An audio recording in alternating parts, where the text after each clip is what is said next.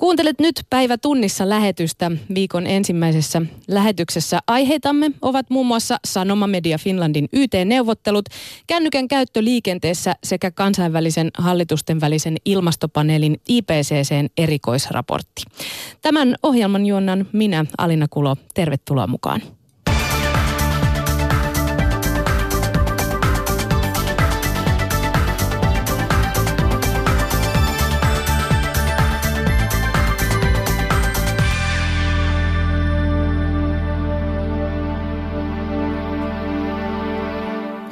Tänään julkaistiin hallitusten välisen ilmastopaneelin I P C C:n erikoisraportti.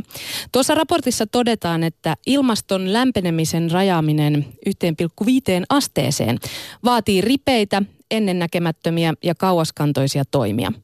Paneelin mukaan ihmiselle ja ekosysteemeille olisi selvästi suotuisampaa rajata lämpötilan nousu puolentoista asteeseen kuin kahteen asteeseen, mikä esimerkiksi Pariisin sopimuksessa asetettiin tavoitteeksi. Yllättikö raportti tutkijat ja millaisia ajatuksia raportti muuten herättää? Nyt kuulemme kansainvälisten ilmastoasioiden pääneuvottelija Outi Honkatukia ympäristöministeriöstä sekä ympäristöekonomian professori Markku Ollikaista Helsingin yliopistosta. Elina Päivinen haastattelee. Tämä raportti on todella, todella rajua luettavaa, eli osoittautuu, että tämä ero yksi pilkku viisi ja kahden asteen välillä on todella suuri. Eli jokainen ikään kuin desimaali tai nolla pilkku yksi astettakin tässä lämpenemisessä merkitsee. Eli vahingot tulevat olemaan paljon ennakoitua suuremmat, jos mä vertaan vaikka aikaan, kun Pariisin sopimusta tehtiin. Eli tämä paneelivaatimus siitä, että täytyy ryhtyä todella nopeisiin toimiin, on erittäin hyvin perusteltu. Outi Honkatukia.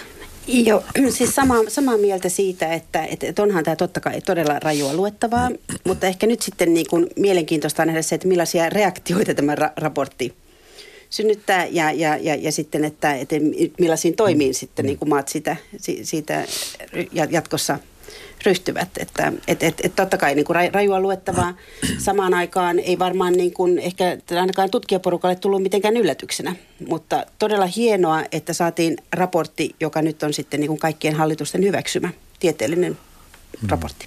No kyllä, kyllä se ainakin mut yllätti. Tai siis ei, ei nyt enää tämä raportti, mutta viimeisen vuoden aikana tulleet tutkimukset, jotka sanoo, että, että tämä ero näiden kahden tavoitteen välillä onkin näinkin dramaattinen. Että mä mekkaan, että silloin kun Pariisin sopimus tehtiin, niin aika harva tajusi, että miten suuresta erosta tässä on kysymys. Minkälaisia esimerkkejä? Mitä, mikä tässä on nyt keskeistä, mitä nostaisitte esille? No jos mä katson luonnon suunnasta, niin kyllä ilman muuta tämä korallien tuhoutuminen on yksi asia, jossa tehdään valinta, kun valitaan yksi pilkku viisi ja kaksi. Arktisen jään sulaminen. Jos me, meidän, me saavutettaisiin yksi pilkku viisi asteen tavoite, niin pohjoinen jää olisi sulaa kerran sadassa vuodessa. Kahdessa se on sitten kerran kymmenessä vuodessa. Siinä on niin kuin kertaluokkaero on huikea. Ja sitten nämä merenpinnan nousus kymmenen senttiä ja tulvat, ne olisi niin kuin ainakin täällä luonnon puolelta.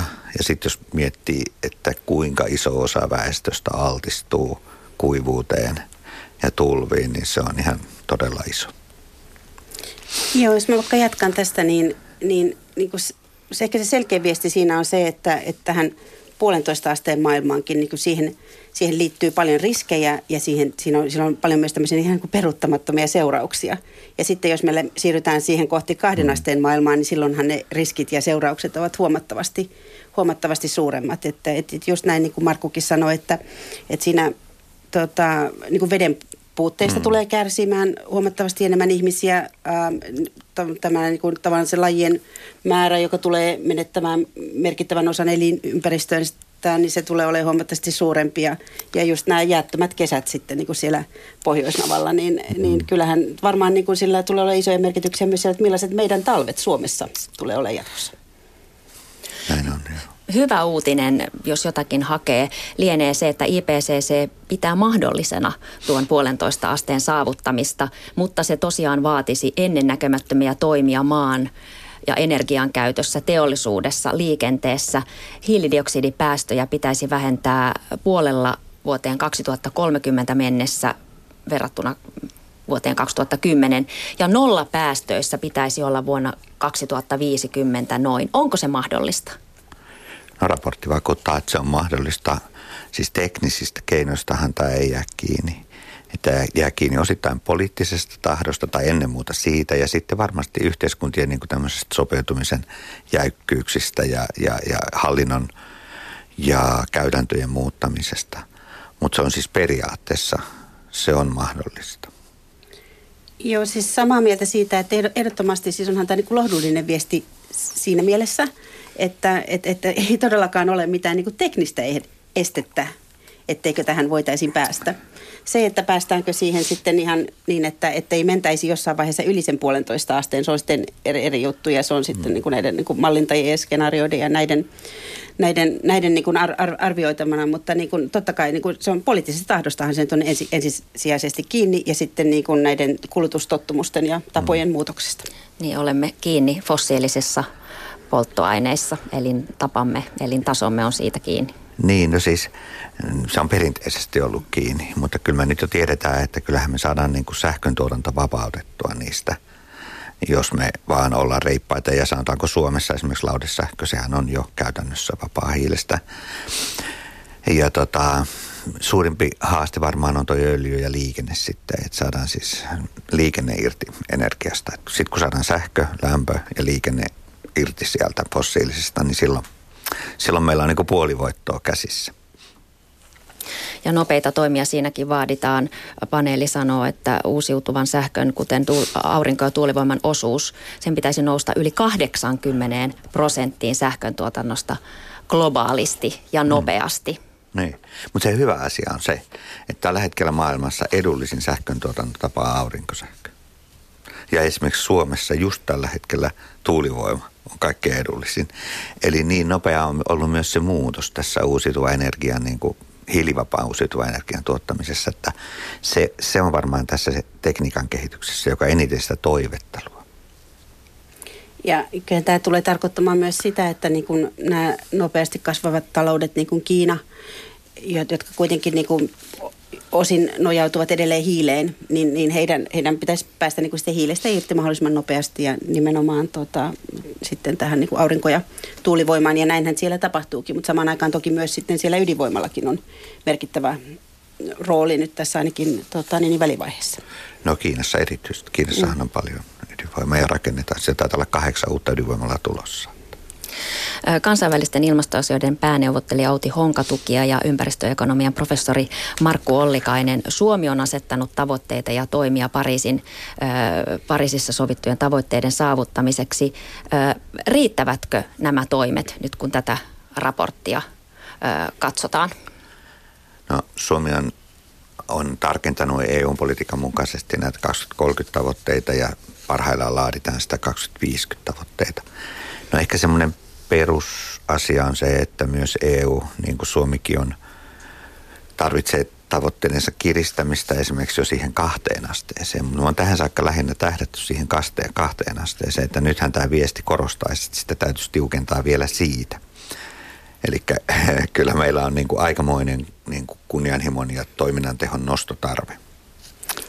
Samaan aikaanhan tota, niin, niin, äh, Suomella on tavoitteena olla hiilineutraali kaksituhattaneljäkymmentäviisi ja sitten jos katsotaan tätä tota, ilmastopaneeli sanoo, että et, et koko maailman pitää olla hiilineutraali kaksituhattaviisikymmentä. Et, et si, siinä mielessä, niin kun, että ei tämä meidän polkumme Suomen osalta missään nimessä mikään to, toiv, toivoton ole, mutta myös sitten tämä, että mikä minusta on erittäin keskeistä siinä I P C C:n raportissa on se, että se ei riitä, että ollaan vain hiilineutraali, vaan pitää myös sitten löytää näitä keinoja poistaa sitä hiilidioksidia ilmakehästä. Ja kehittyneillä mailla on tietysti se vaatimus, että meidän täytyy olla hiilinegatiivisia. Että ilmastopaneeli, siis Suomen ilmastopaneeli arvioi, että jos tätä yksi pilkku viisi noudatetaan, niin Suomen pitäisi olla hiilineutraali kaksituhattakolmekymmentäviisi. Ja meidän pitäisi olla reilusti negatiivisilla päästöillä sitten neljäkymmentäluvulla. Näin Markku Ollikainen Helsingin yliopistosta sekä kuulimme myös kansainvälisten ilmastoasioiden pääneuvottelija Outi Honkatukia ympäristöministeriöstä. Heitä haastatteli Elina Päivinen. Ja kuten jo todettu, I P C C:n raportin mukaan ilmastomme tilanne vaatii ripeitä toimia ja tavoitteet ovat rajuja. Mutta miten näihin tavoitteisiin tulee Ilmatieteen laitoksen päällikön Ari Laaksosen mukaan varautua? Se on todella raju tavoite pitää siirtyä energiantuotannossa päästöttömiin vaihtoehtoihin ihan niin, niin kovaa vauhtia kuin vaan mahdollista. Pitää kehittää erilaisia teknologioita, jotka on paljon energiatehokkaampia. Hyvin monia toimia ruoantuotantoon pitää tehdä muutoksia. Ja sitten toisaalta on pakko ruveta jollain keinolla hiiltä sitomaan ilmakehästä. Siihen on olemassa myös luonnollisia keinoja. Jos ajatellaan metsitystä, maatalouden erilaisia käytäntöjä, kasvit sitoo hiiltä ilmakehästä ja ihminen voi omilla toimillaan edesauttaa sitä. Mutta se ei loppupeleissä tule riittämään, että et myös on kehitettävä teknologioita, ihan teknologioita, joilla sitä hiiltä saadaan jollain, jollain tavalla poistettua. Ilmatieteen laitoksen päällikkö Ari Laaksosen. Laaksonen vieraili Yle Puheen aamussa.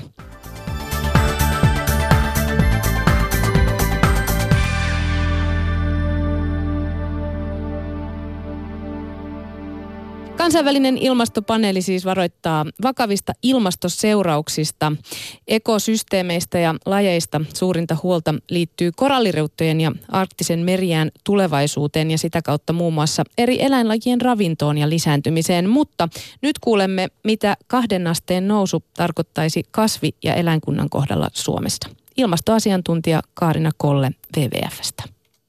No, tämähän on kaiken kaikkiaan hätähuuto luonnolta, niin meidän poliitikoille tehdä jotain. Ja puolentoista kahden asteen välillä todella on suuri ero, eli jokaisella desimaalilla on merkitystä. Jos mietitään globaalisti, niin vaikutus kasveihin, hyönteisiin ja selkärankaisiin, niin se suurin piirtein tuplaantuu, kun siirrytään puolestatoista kahteen asteeseen. Mutta sitten Suomessa, niin meillähän käy niin, että oikeastaan lajit etelästä alkaa siirtymään tänne pohjoiseen päin. Ja meillä ne, jotka jää ikään kuin nalkkiin, on sitten ne pohjoisen lajit, eli ne, jotka on tuolla tuntureissa, koska lajillahan on oikeastaan kaksi vaihtoehtoa, että joko mennään pohjoiseen tai lähdetään ylöspäin. Mutta meillä tulee sitten kyllä joko meri- tai tunturilaki vastaan. Eli tämä tulee koskemaan ennen kaikkea esimerkiksi naalia, ja täällä ehkä enemmän etelässä ja idässä myöskin saimaannorppa. Että tämmöiset meille aika tärkeät ja ikoniset lajit on kyllä uhan alla. Ja sitten niin kuin tämä kolmas vaihtoehto, eli sopeutuminen ilmastonmuutokseen, niin se on aika vaikea vaihtoehto. No, se riippuu siitä myös, miten tähän niin kuin, valtion puolesta niin varaudutaan. Eli mitä nämä lajit tarvitsevat on ennen kaikkea suojelualueet ja myöskin se, että ne pystyy siirtymään suojelualueelta toiselle. Ja varsinkin Etelässä ja Keski-Suomessa nämä alueet on aika pirstaloituneita. Pohjoissa löytyy toki enemmän sitten pinta-alaa. M- m- mitä uusia eläinlajeja sitten voisi levitä Suomeen? No, kuten sanottu, niin nehän leviää tuolta etelästä, että riittää, että katsastetaan, että mitä tuolla Baltian maissa tällä hetkellä on, niin se antaa aika hyvän kuvan siitä, mitä meillekin voi edetä. Että ovella kolkuttelee on esimerkiksi kultasakaali, mutta sitten muutkin tämmöiset meille ehkä vähän tuntemattomat eläinlajit alkaa niin leviämään koko maahan. Punkki on yksi esimerkki, kuin myös sitten tuholaiset, joka on valitettava niin asia meidän metsäteollisuudelle sekä maataloudelle. Mm. Entä sitten kasvilajit? Miten vaikuttaa? No, tämmöinen niin kuin uhan alla oleva kasvilaji on esimerkiksi jääleinikki, eli palataan näihin tunturin lajeihin. Ja sitten tota, on, onko se niin, että kun ilmasto lämpenee, niin myöskin kasvitaudit ja, ja tuholaiset lisääntyy? No, kyllä näin on. Ja se on Suomessa varsinkin semmoinen asia, että mehän ollaan oltu siinä mielessä vähän kuin herran kukkarossa, että meillä on jouduttu samalla tavalla ottaa näitä asioita huomioon. Mutta kyllä tämä valitettavasti näin Suomessa käy, että kasvitauteja niin on huomioitava maataloudessa hmm. entistä paremmin. Ilmastoasiantuntija Kaarina Kollea W W F:stä haastatteli Niklas Vanke.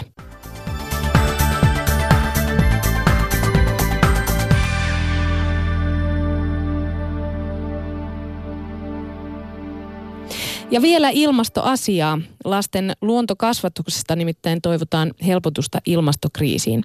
Tutkimusten mukaan lapsena saadut hyvät luontokokemukset auttavat ihmisiä tekemään ympäristöystävällisiä kulutuspäätöksiä aikuisena. Nykyinen opetussuunnitelma kannustaa kestävän elämäntavan opetukseen ja luonnossa oppimiseen, mutta toiminta on vielä melko satunnaista. Luonnossa tapahtuvaa opetusta annetaan monessa koulussa, esimerkiksi Tampereella. Usea opinahjo on myös saanut vihreä lippu-sertifikaatin. Messukylän alakoululaiset ja eskarilaiset jalkautuvat koulun läheiseen puistoon. Luokanopettaja Jenni Saari kertoo, mitä puistossa tehdään. No, me tehdään tosi paljon leikkejä. Työskentelen kolme-viisivuotiailla. Leikkien kautta opetellaan luonnon asioita.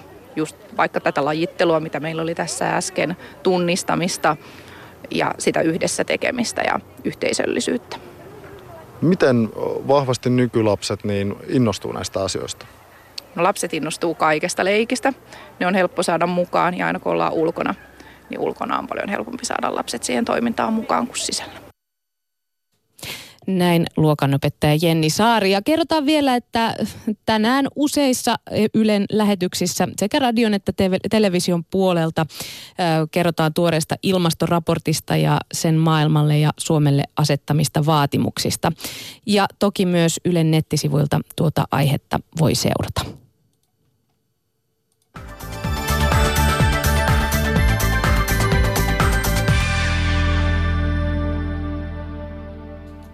Sanoma-konserniin kuuluva Sanoma Media Finland aloittaa Y T-neuvottelut. Neuvottelut käydään yhtiön mukaan kohdennetuissa osissa mediamyyntiä, painoja ja mediayksiköitä. Enimmillään neuvottelut saattavat johtaa noin kahdeksankymmenen työsuhteen irtisanomiseen tai osa-aikaistamiseen. Sanoma Media Finlandilla on tällä hetkellä noin tuhatseitsemänsataaviisikymmentä työntekijää. Sanoma Median tulos on kuitenkin tämän vuoden aikana parantunut. Mistä siis nyt tulee tarve vähentää henkilöstöä? Sanoma Median toimitusjohtaja Pia Kalsta. Kyse on, on tämän mediatoimialan digitaalisesta transformaatiossa, jossa sitten meillä osa liiketoiminnoista kasvaa, kuten, kuten niin kuin digitaaliset, digitaalinen myynti, Helsingin Sanomien tilausmyynti, radiot, mutta sitten on niitä, niitä osia liiketoiminnasta, jotka vahvasti liittyy tähän printtiin, jotka sitten laskee. Ja tämä toimialan muutos vaatii sitten meiltä ihan jatkuvaa kehittämistä ja tehostamista. Ja valitettavasti sitten täällä, tässä kohtaa niin sillä on vaikutusta myös meidän, osaa meidän henkilöstöämme. Eli siis niin kuin raha vaihtaa paikkaa? Kyllä tässä tapahtuu juuri sitä, että sitä se digitaalisuus vaihtaa paikkaa ja vähän muuttuu. Ja samaan aikaan sitten pelisäännöt muuttuu myöskin, että kilpailu kansainvälistyy ja, ja, ja vaatii erilaista tekemistä. Miten paljon kyse on tehtävien uudelleenjärjestelyistä ja miten paljon ihan suoranaisista vähennyksistä? Kyse on sekä että, että ilman muuta niin, niin kyse on aina toiminnan niin kuin kehittämisestä, uusien toimintatapojen löytämisestä, mutta, mutta tässä, tässä yhteydessä on, on sitten myöskin, tulee olemaan myöskin henkilöstövaikutuksia. Tuossa Sanoma Media Finland julkaisi tästä aiheesta tiedotteen ja siellä puhutaan tehokkaammista tavoista toimia, niin toimitusjohtaja Pia Kalsta, mitä ovat nämä tehokkaammat toimintatavat? Tehokkaammat tavat tarkoittavat esimerkiksi sitä, että vähennetään päällekkäisyyksiä, tehostetaan prosesseja, tehdään, tehdään myöskin niin kuin tämmöisiä painotusvalintoja. Nämä, nämä on niitä asioita, joita sitten tulevien viikkojen aikana yhdessä henkilöstön kanssa suunnitellaan. Tarkennetaan vielä sitä, että ketä nämä koskee. Puhutaanko toimituksellisesta työstä vai, vai jostain muusta? Nämä on kohdistetut, äh, kohdistetut neuvottelut, jotka meillä, meillä kohdistuu sekä mediamyyntiin, painoihin että osaan mediayksiköistä, eli, eli, eli myöskin toimitukselliseen työhön. Viikko sitten E U-valtiovarainministerit sopivat, että digilehtien arvonlisävero voidaan jäsenmaissa pudottaa kaksikymmentäneljä prosentista kymmeneen. Suomessa valtiovarainministeri Petri Orpo sanoi, että tämä alennuksen valmistelu aloitetaan heti. Ja tämä on ollut asia, jota lehdistö on odottanut ja, ja pitänyt merkittävänä toimena. Ja, ja, ja nyt se siis olisi edessä. Niin minkälainen vaikutus tällä on Sanomalle? Ja onko se huomioitu nyt y, tässä teidän ilmoittamassa väenvähennystarpeessa? No sitä ei ole, ole otettu tässä huomi- suunnitelmassa huomioon, että se tulee, tulee sitten myöhemmin voimaan, mutta kyllä se on tervetullut asia koko toimialalle, että se mahdollistaa meille sitten digitaalisen toiminnan vahvemman, vahvemman kehittämisen, että erityisesti pitkällä aikavälillä niin sillä on iso merkitys. Mutta nyt kun sitä, jos sitä ennakkoon ei tässä ole huomioitu, niin voiko se vaikuttaa kuitenkin nyt näihin Y T-neuvotteluihin? On liian aikaista tässä vaiheessa, vaiheessa sanoa, että neuvottelut tulee, tulee kestämään nyt, nyt, nyt kuusi viikkoa, että, että sitten sen näemme neuvottelujen päätyttyä. Pia Kalsta, kun sanoit tuossa, että, että tämä toimiala on koko, koko ajan tässä murroksessa ja muutoksessa, niin miltä näyttää jatko? Onko tulossa lisää Y T-neuvotteluja? Uskon, että toimiala, toimiala tulee olemaan Y T-neuvotteluja, mutta tulee pitämään sisällään myöskin jatkuvaa muutosta.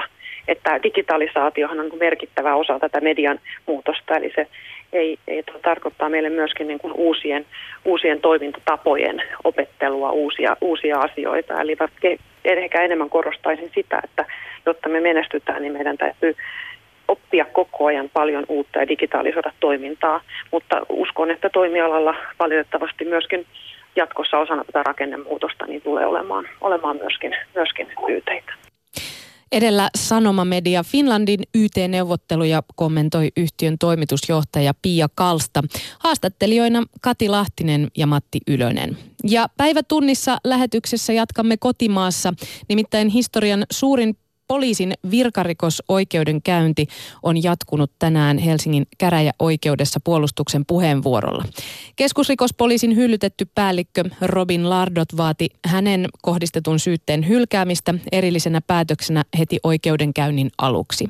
Lardotin puolustus katsoo, että syyte virkavelvollisuuden rikkomisesta on ilmeisen perusteeton ja virasta pidättäminen koko puoli vuotta kestävän oikeuskäsittelyn ajan kohtuutonta.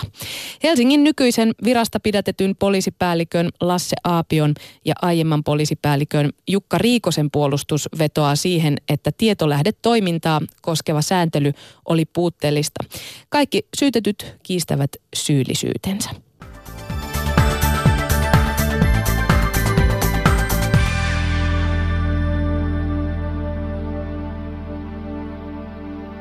Ja kotimaassa luomuruuan myynti on reippaassa kasvussa, kertoo luomualan kehitystä ja kasvua edistävä Pro Luomu. Kuluvan vuoden puoliväliin ulottuneella kahdentoista kuukauden jaksolla luomuelintarvikkeita myytiin kolmesataakaksitoista miljoonan euron edestä, mikä on kolmetoista prosenttia enemmän kuin edeltäneellä samanpituisella jaksolla. Vähittäiskaupan koko päivittäistavaramyynti kasvoi samalla aikavälillä noin kolme prosenttia. Arvio luomutuotteiden myynnistä perustuu päivittäistavarakaupan ryhmittymiltä kerättyihin lukuihin. Luomun markkinaosuus on nyt kaksi pilkku kolme prosenttia. Suomen luomumarkkinat ovat kasvaneet yhtäjaksoisesti koko kaksituhattakymmenen luvun ajan. Vuodesta kaksituhattayksitoista luomun myynti vähittäiskaupoissa on noussut noin yhdeksänkymmentä prosenttia. Myynnin kasvua on siivittänyt luomutuotteiden valikoiman laajeneminen.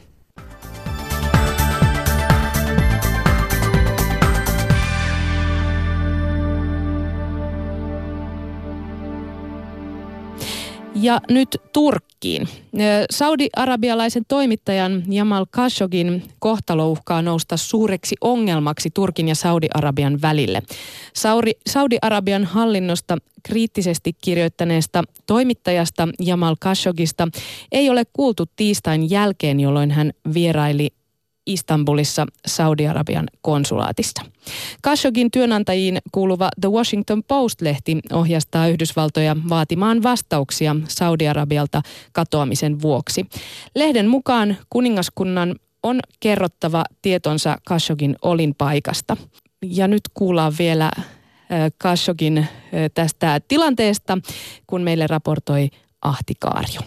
Turkki on pyytänyt Saudi-Arabialta lupaa tutkia Saudien Istanbulin konsulaatti osana Jamal Khashoggin katoamisen selvittelyä. Tutkinta on Turkissa korkeimman tahon eli presidentti Erdoganin seurannassa. Toivon silti, ettei tutkinnasta tule sitä tulosta, jota emme halua, sanoi presidentti Erdogan. Jamal Khashoggi meni Istanbulissa konsulaattiin viime tiistaina saadakseen paperit kuntoon naimisiinmenoa varten. Hänen turkkilainen morsiamensa sanoo odottaneensa konsulaatin ulkopuolella yksitoista tuntia, eikä Khashoggi tullut ulos. Poliisin valvontakameroissakaan hänen ei ole nähty tulevan konsulaatista. Uutistoimistojen mukaan Turkin poliisi uskoo, että Khashoggi on surmattu ja sen teki viisitoista henkinen saudiryhmä, joka tuli Istanbuliin ja oli konsulaatissa samaan aikaan kuin Khashoggi. Poliisi ei kuitenkaan ole esittänyt julkisuuteen todisteita tästä. Kuulimme kaksi päivää sitten, että hän on tapettu, mutta kukaan ei ole sitä varmistanut, sanoi turkkilais-arabialaisen mediayhdistyksen puheenjohtaja Turan Kislaci. Saudi-Arabia kiistää surmaväitteet ja sanoo tekevänsä yhteistyötä tutkinnassa. Khashoggi on kansainvälisesti tunnettu journalisti ja Washington Postin kolumnisti, joka oli arvostellut Saudi-Arabian nykyistä johtajaa kruununprinssi Mohammed bin Salmania ja Saudien sekaantumista Jemenin sotaan. Tapauksesta on kehittymässä suurin kriisi Turkin ja Saudi-Arabian välille miesmuistiin. Maiden suhteita ovat viime aikoina hiertäneet muutkin asiat, muun muassa Turkin tuki Katarille, jonka Saudi-Arabia on pannut saartoon. Näin siis Ahtikaario.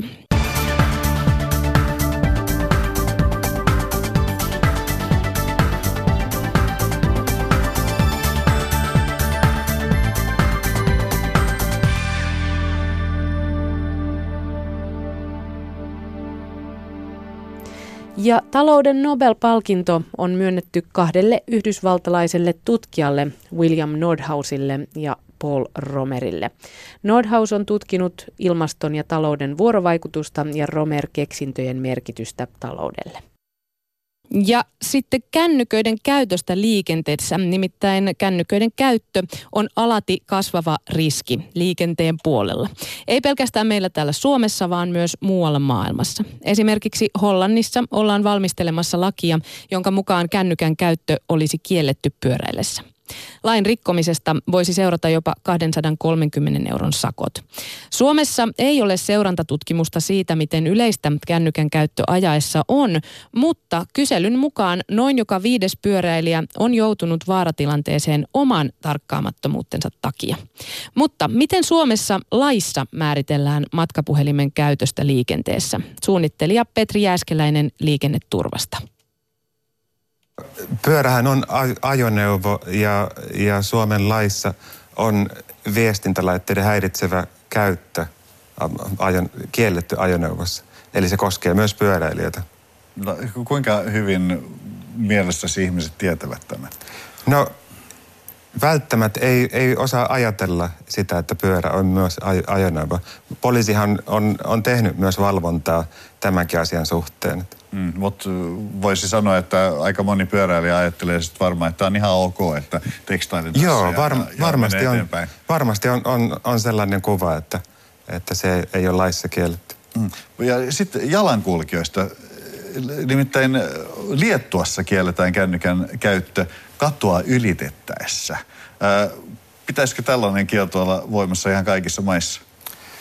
No, en osaa sanoa, pitääkö sitä, sitä kieltää, mutta jos ajatellaan näitä tutkimuksia, miten on tutkittu jalankulkuonnettomuuksia. Ja esimerkiksi yksi keino on ollut, että on laitettu vir, virtuaaliympäristöön jalankulkijoita ja, ja heillä on se virtuaalilasit ja he, he ylittää tietä. Ja tällainen tarkkaamaton jalankulkija, niin näissä, näissä äh, testeissä äh, on joutunut auton yli, yliajamaksi tai La, tai lähetäpiti tilanteeseen selkeästi useammin kuin sellainen jalankulkija, joka ei niin tee. Mm. Ja varmaan riski kasvaa, jos on kyseessä joku aika nuori lapsi. Joo. Tämä, tämä, ja niin, tämä on myös tässä Hollannin tapauksessa. Siellä huomattiin, että, että äh, kaksitoista-seitsemäntoistavuotiaille nuorille pyöräilijöille oli tullut tapa tästä puhelimen käy, käytöstä. Et, että se, se, se on, ja muutenkin tämmöinen riskialttiimpi käyttö, tekstaaminen on nuorilla yleisempää. Mm, ja se, se tämmöinen, kun muodostuu tavaksi jo kaksitoista-seitsemäntoistavuotiaana, niin sehän jää. Aivan, että sitä tapaa on vaikeampi sitten murtaa. Ja kun ajattelee, nämä nuoret lähtee sitten kuljettamaan isompia ajoneuvoja. Eli se on, se on ihan hyvä, että annetaan sellainen selkeä viesti, että se kännykkä ei kuulu sinne ajamiseen. Mm, no tästä onkin hyvä sitten siirtyä noihin autoilijoihin, että äh, kännykkä hän kä- saa käyttää hands-free-laitteen Kyllä. kanssa. Niin, äh, kuinka huomattava riski autoiden kannalta on se, että käyttää kännykkää ilman hands-freetä? Ilman hands- hands-freetä. Äh, se kaikista riskialttein tapa käyttää on, on nimenomaan se tekstaaminen ja kaikki nämä someviestit. Ja näissä uusimmissa tutkimuksissa tälle, tälle puhumiselle on löydetty vain lievä kohonnut riski.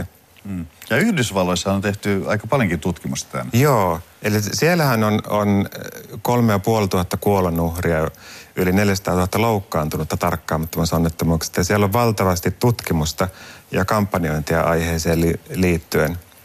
Se on aikamoinen määrä. On. Ja sieltä, sieltä tulee näitä tutkimustuloksia, että, että matkapuhelin käyttö moninkertaistaa onnettomuusriskin. Ja sieltä tulee myös tämä, että nyt Euroopassa on tutkittu asia. Ja Euroopan komissio arvioi, että noin kymmenen-kolmekymmentä prosenttia onnettomuuksista siellä on tarkkaamattomuus yhtenä riskitekijänä. Mikä olisi se hokkuspokkustemppu oikeasti, että, että saataisiin ihmiset kantamaan enemmän vastuuta tuolla liikenteessä, että jäisi se kännykän käyttö vähemmälle? No tässähän on sellainen ongelma, että tämä on kansainvälisestikin kampanjoitu vuosikausia. Liikenneturvakin on kampanjoinut Kun ajat aja kampanjaa vuodesta kaksituhattaviisitoista.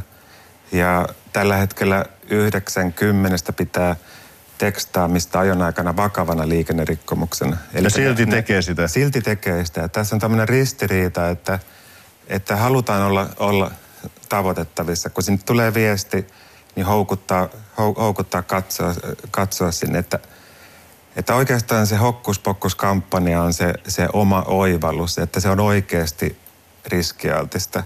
Ja että halutaanko me sellainen liikennejärjestelmä, missä kaikki keskittyy johonkin muuhunkin siihen ajamiseen, eli jalankulkijat, pyöräilijät, autoilijat. Eli silloin se koko järjestelmän riski kasvaa. Mm. Eli sanoisin, että se oma oivallus on se hokkuspokkus.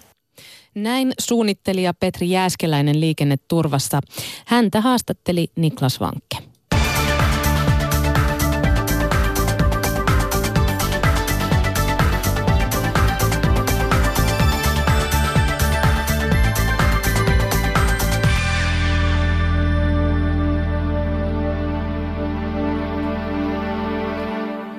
Ja vielä Päivä tunnissa -lähetyksen lopuksi kerrotaan, että Uudellamaalla on aloitettu kokeilu, jossa kätilö lähtee ensihoitohenkilökunnan mukaan hakemaan synnyttävää äitiä sairaalaan. Lohjan ja Raaseporin seudulla kokeillaan toimintamallia, jonka on tarkoitus parantaa jo matkalla sairaalaan syntyvän lapsen ja äidin turvallisuutta. Niin sanottujen matkasynnytysten määrä on lähes tuplaantunut Suomessa viimeisen vuoden, kymmenen vuoden aikana. Lohjan sairaalan kätilö Paula Malinen oli synnyttäjä tukena tien päällä reilu viikko sitten. Saatiin aika nopealla aikataululla niin hälytys tuonne kenttäolosuhteisiin, eli synnyttäjää oltiin tuomassa sairaalaa ja riski oli, että hän synnyttää matkalle, niin lähdettiin ambulanssin kyytiin äitiä vastaan ja saatettiin äiti sitten sairaalaan, jossa hän synnytti lopulta. On tosiaan lähdetty hakemaan sitä potilasturvallisuutta ja laatua tähän synnyttäjien hoitoon, että tarvittaessa resurssien niin salliessa niin lähdetään äitiä vastaan, jos riski tuolla tien päällä on synnyttää. Näin kätilö Paula Malinen.